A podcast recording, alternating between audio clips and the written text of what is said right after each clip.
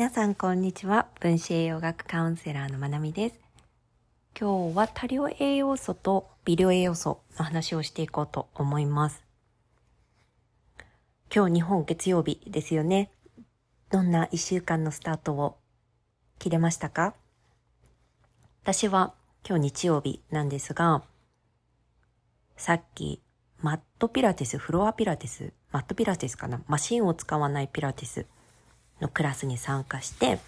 気分が良くなったので、お家を掃除しました。今からご飯作って、今日はガパオライスを作ろうと思ってます。ご飯作って、今週末近所でフェアが開催されているので、そこにお散歩がてら行こうと思っています。昨夜も行ってきたんですけど、遅くに行ったので、いろいろ閉まっちゃってた、終わりになっちゃってたので、今日は早めに覗いてこようと思います。8時半ぐらいまで外が暗くならないので、いいですね。夜がゆっくり過ごせています。いや、フェアって日本でいう夏祭り的なポジションなのかなって思います。夏限定ではないんですけど、こう出店が、出店というか、まあ、地域に根ざしたマーケット、ファーマーズマーケット、雑貨版、おもちゃ版みたいな感じのが並んでいて、移動遊園地みたいな感じで乗り物なんかもありました。でその様子もできたらインスタグラムでシェアしようかなと思うので気になったらよかったら覗いてください。そう今日のテーマは多量栄養素と微量栄養素マイクロニュートリエンツマクロニュートリエンツ逆になっちゃったそう。マクロニュートリエンツ、マイクロニュートリエンツって言われ方もしますね。何かっていうと、多量栄養素の方はタンパク質、脂肪を炭水化物。で、微量栄養素は、ま、ミネラル、ビタミンですね。こうメインになる栄養素プラス何か調節したり、こうサポートをするビタミン、ミネラル。そんな感じで分類されています。でなんでこの話をしようかと思ったかっていうと、いただいていた質問の中で、やっぱり目立ったのが、このお悩みのためにこれとこれとこれのサプリ取ってます。でも改善されませんとか、これのためには何のサプリ取ったらいいですか？あとは、何年間も栄養療法やってるけど元気になりませんとか、いろんな悩みをもらっていて、そのどんな悩みに対しても共通として知っておいてほしいことだなって思って話そうと思います。他にも共通で知っておいてほしいことってたくさんあるんですけど、この話題に関しては普段から全然触れてなかったなと思うので、今日改めて時間をとっていこうと思います。この多量栄養素、タンパク質、脂肪、炭水化物、微量栄養素、ビタミン、ミネラル。分子栄養学ってどっちかっていうと、どっちかっていうとです。どっちかだけっていうことは全然ないんですけど、どっちかっていうとビタミン、ミネラルの方に意識が傾きがちかなと思います。やっぱりサプリってサプリで炭水化物取る人っていないと思うんですよね。で、まあ、サプリで、オイル系のサプリもはあったりとか、プロテインパウダーでタンパク質だったりはあるので、まあ、全部が全部の多様栄養素はサプリで取らないっていうわけではないですが、やっぱり栄養をとって良くしていくって言った時に、やっぱりビタミン、ミネラルの方に意識が行きがちな分野かなと思います。が、この多量栄養素、マクロニュートリエンツって言われるものをしっかりとっていないと、この微量栄養素、マイクロニュートリエンツを入れていっても、十分に効果を感じることができなかったりします。で、カウンセリングでお食事の内容を聞いたりとか、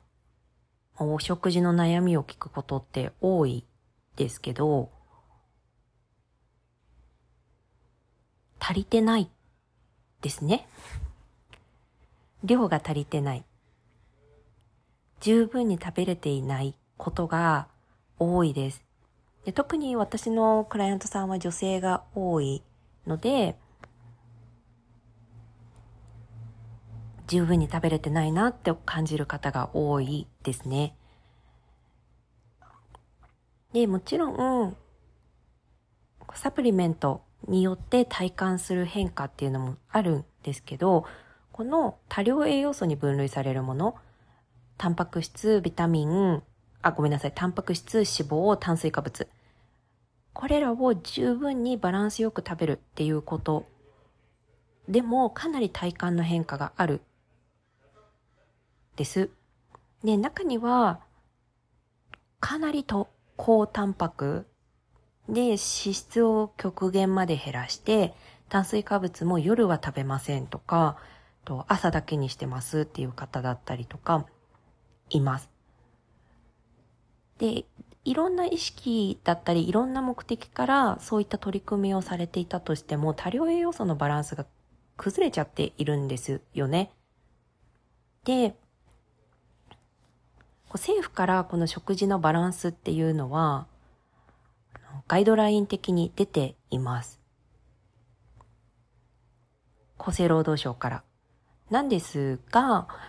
なんでか結構分子栄養学の世界では、それを無視する気もなんとなく感じることもあったりします。多分私だけかもしれない、そんな風に感じるのは。やっぱり、分子栄養学って一言で言ってもたくさん実践されている先生方いて、その先生方によって、うーん、具体的な取り組みっていうのは変わってきたりするんですよね。その先生の好みというか、方針というか。で、ご自身に合っていれば私は本当に何でもいいです。あの、私のお気に入りの先生方はいますが、のその人それぞれに合っていて、その先生の治療方針とかが合っているなら、何でもいいなとは思うんですけど、やっぱり、極端なものってどうなのかなっていう意識でいます。で、やっぱり糖質制限の名残がまだあるなって感じることも多くて、厚労省から出ているバランスから言うと、だいたい13%から20%タンパク質、20%から30%を脂質、で50%から60%を糖質、炭水化物、この割合でまあ、エネルギーを摂取していくことが推奨されています。でこれってあの PFC バランスって言われたりするものなんですね。プロテイン、ファット、カーボハイドレートのバランス。なんですが、その糖質制限の名残からなのか、やっぱり糖質をかなり減らして、その分、タンパク質で取っている方も多く見受けられます。やっぱり副腎疲労がきつかったりとか、低血糖、まあ、血糖値が安定していない状態だと、タンパク質の消化って本当に大変なんですよ。で、タンパク質が消化できてなかったりとか、腸内環境が良くなかったりで、せっせとタンパク質食べても無駄になっていたり、むしろ体に害を与えている状態の方も見受けられたりします。で私自身もすごく、この間の配信でもちらっとお話ししましたが、分子栄養学私が始めた頃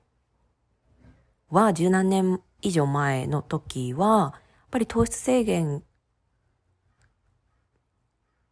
がすごくいいとされていた時期、まあ、はい、知り出しぐらいの時で、そういった指導を受けたこともあります。パスタダメだよ、白米ダメだよとか、果物ダメだよとか、お芋ダメとか言われたこともあって、それを実践していた時期もあります。もうガンガンタンパク質。もう、本当にあの、ワークアウト頑張ってる人みたいな食事でした。の筋肉飯みたいな。もうおやつはゆで卵とナッツ。もう食事はサラダと鶏肉みたいな。そんなことがありましたが、今は本当にこのそんなにキチキチじゃないですけど、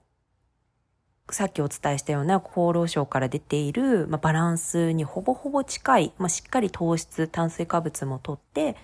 タンパク質はかなり抑えめになりました。で、脂質も極端に避けることはないけど、脂質の質は特にこだわっていますね。全部質は大事だなって思いますが、昔から比べて脂質は内容が変わってきたなっていう感覚が自分にはあります。で、まあ、そんな自分の実践の変化から見ても、今の方が確実に元気です。で、食事に対してカリカリすることもないですね。で、保存料とか添加物に関しては、できるだけ体に入れたくないし、入ってるもの美味しくないことがほとんどなので、原材料チェックっていうのはしますが、昔みたいにカロリー見てカリカリしたりとか、昔はあのベーコン食べれなかったんです、私は。ベーコン食べる前、お母さんが作ってくれたベーコンは必ずティッシュペーパーで油を拭いて、で、脂身のところを全部切り裂いて、あの、ほんのわずか残った赤身の部分を食べるっていう食べ方をしていました。あの、本当に手術をするみたいに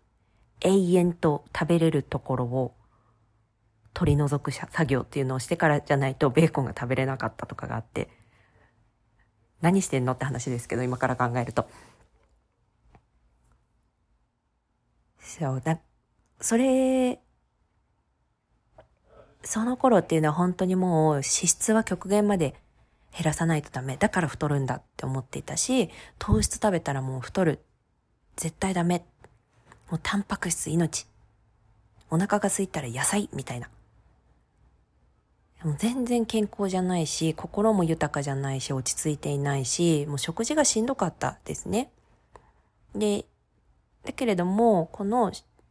多量栄養素と微量栄養素のそれぞれの働きの違いっていうところを理解して、この多量栄養素っていうのは私たちの体を作ります。エネルギーももちろんそうだけれども、筋肉を作るため、例えば、っ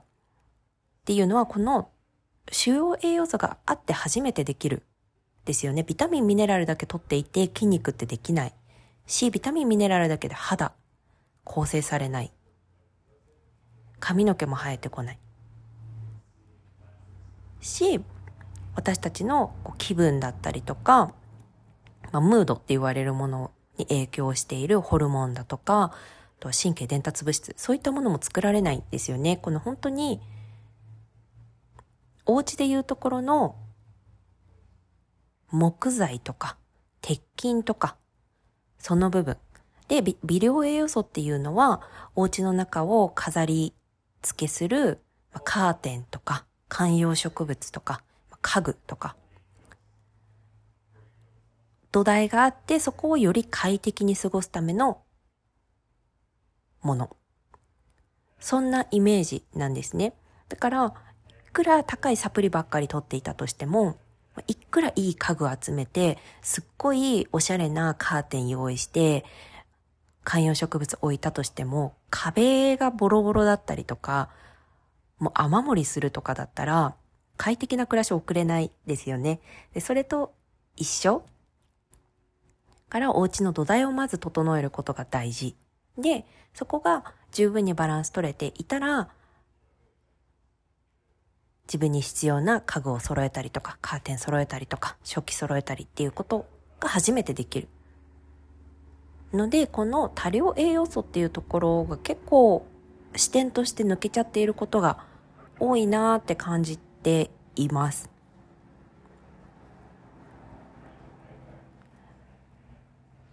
改めて本当に声を大にしてお伝えしたいんですが、糖質は悪じゃないです。本当に。あの、本当にびっくりします。まだにあの、ケト、ケトダイエット？糖質制限とか、糖質取ったら眠くなるとか、仕事のパフォーマンスが落ちるとか、それって糖質が悪いんじゃなくて、糖質を取った時に体が対応しきれてないから眠気を引き起こすわけなんですよね。もちろん食べ方とか食べる内容によって体のコンディションを整えていくっていうこともできるし、それも大事だけれども、糖質を食べたことでそれだけ血糖値が乱高下してしまうっていうところが問題なのであって、糖質自体が悪いわけじゃないんです。なんかそこが糖質が悪い、糖質が悪いってなって糖質避け続けて、で、久しぶりに糖質食べたらまた血糖値ガーンって上がってガーンって下がって、やっぱり糖質食べると体調悪くなるよねっていう結論に至っている方が多くて、で、そういう方ってやっぱりこの厚労省から出てる、まあ、1日のエネルギーだいたい50%から65%は炭水化物でエネルギー取りましょうねっていうのことに対してすごく、え、そんなに食べるの無理って本当に昔の私みたいなリアクションをしてる方を見ます。あの、こうダイエット系の投稿とかしている方。でも糖質もすごく大事だし、やっぱりそれ、それを何かを極端に避けるって、こう、ライフスタイルとして私は好みじゃないから、ね、本当にもっと緩く楽しんでいいのになって思います。それは過去の私に言ってます。今世で気づけてよかったこと第一位かもしれません。第一位は言い過ぎかな。でも、今世で気づけてよかったです。炭水化物は悪じゃない。本当に美味しいですよね。ご飯も楽しめて食べて、食べれているし、食事に対してのストレスが何もないのがすごく幸せです、私は。なので、もし極端に糖質下げている方とか、極端にタンパク質が多い人、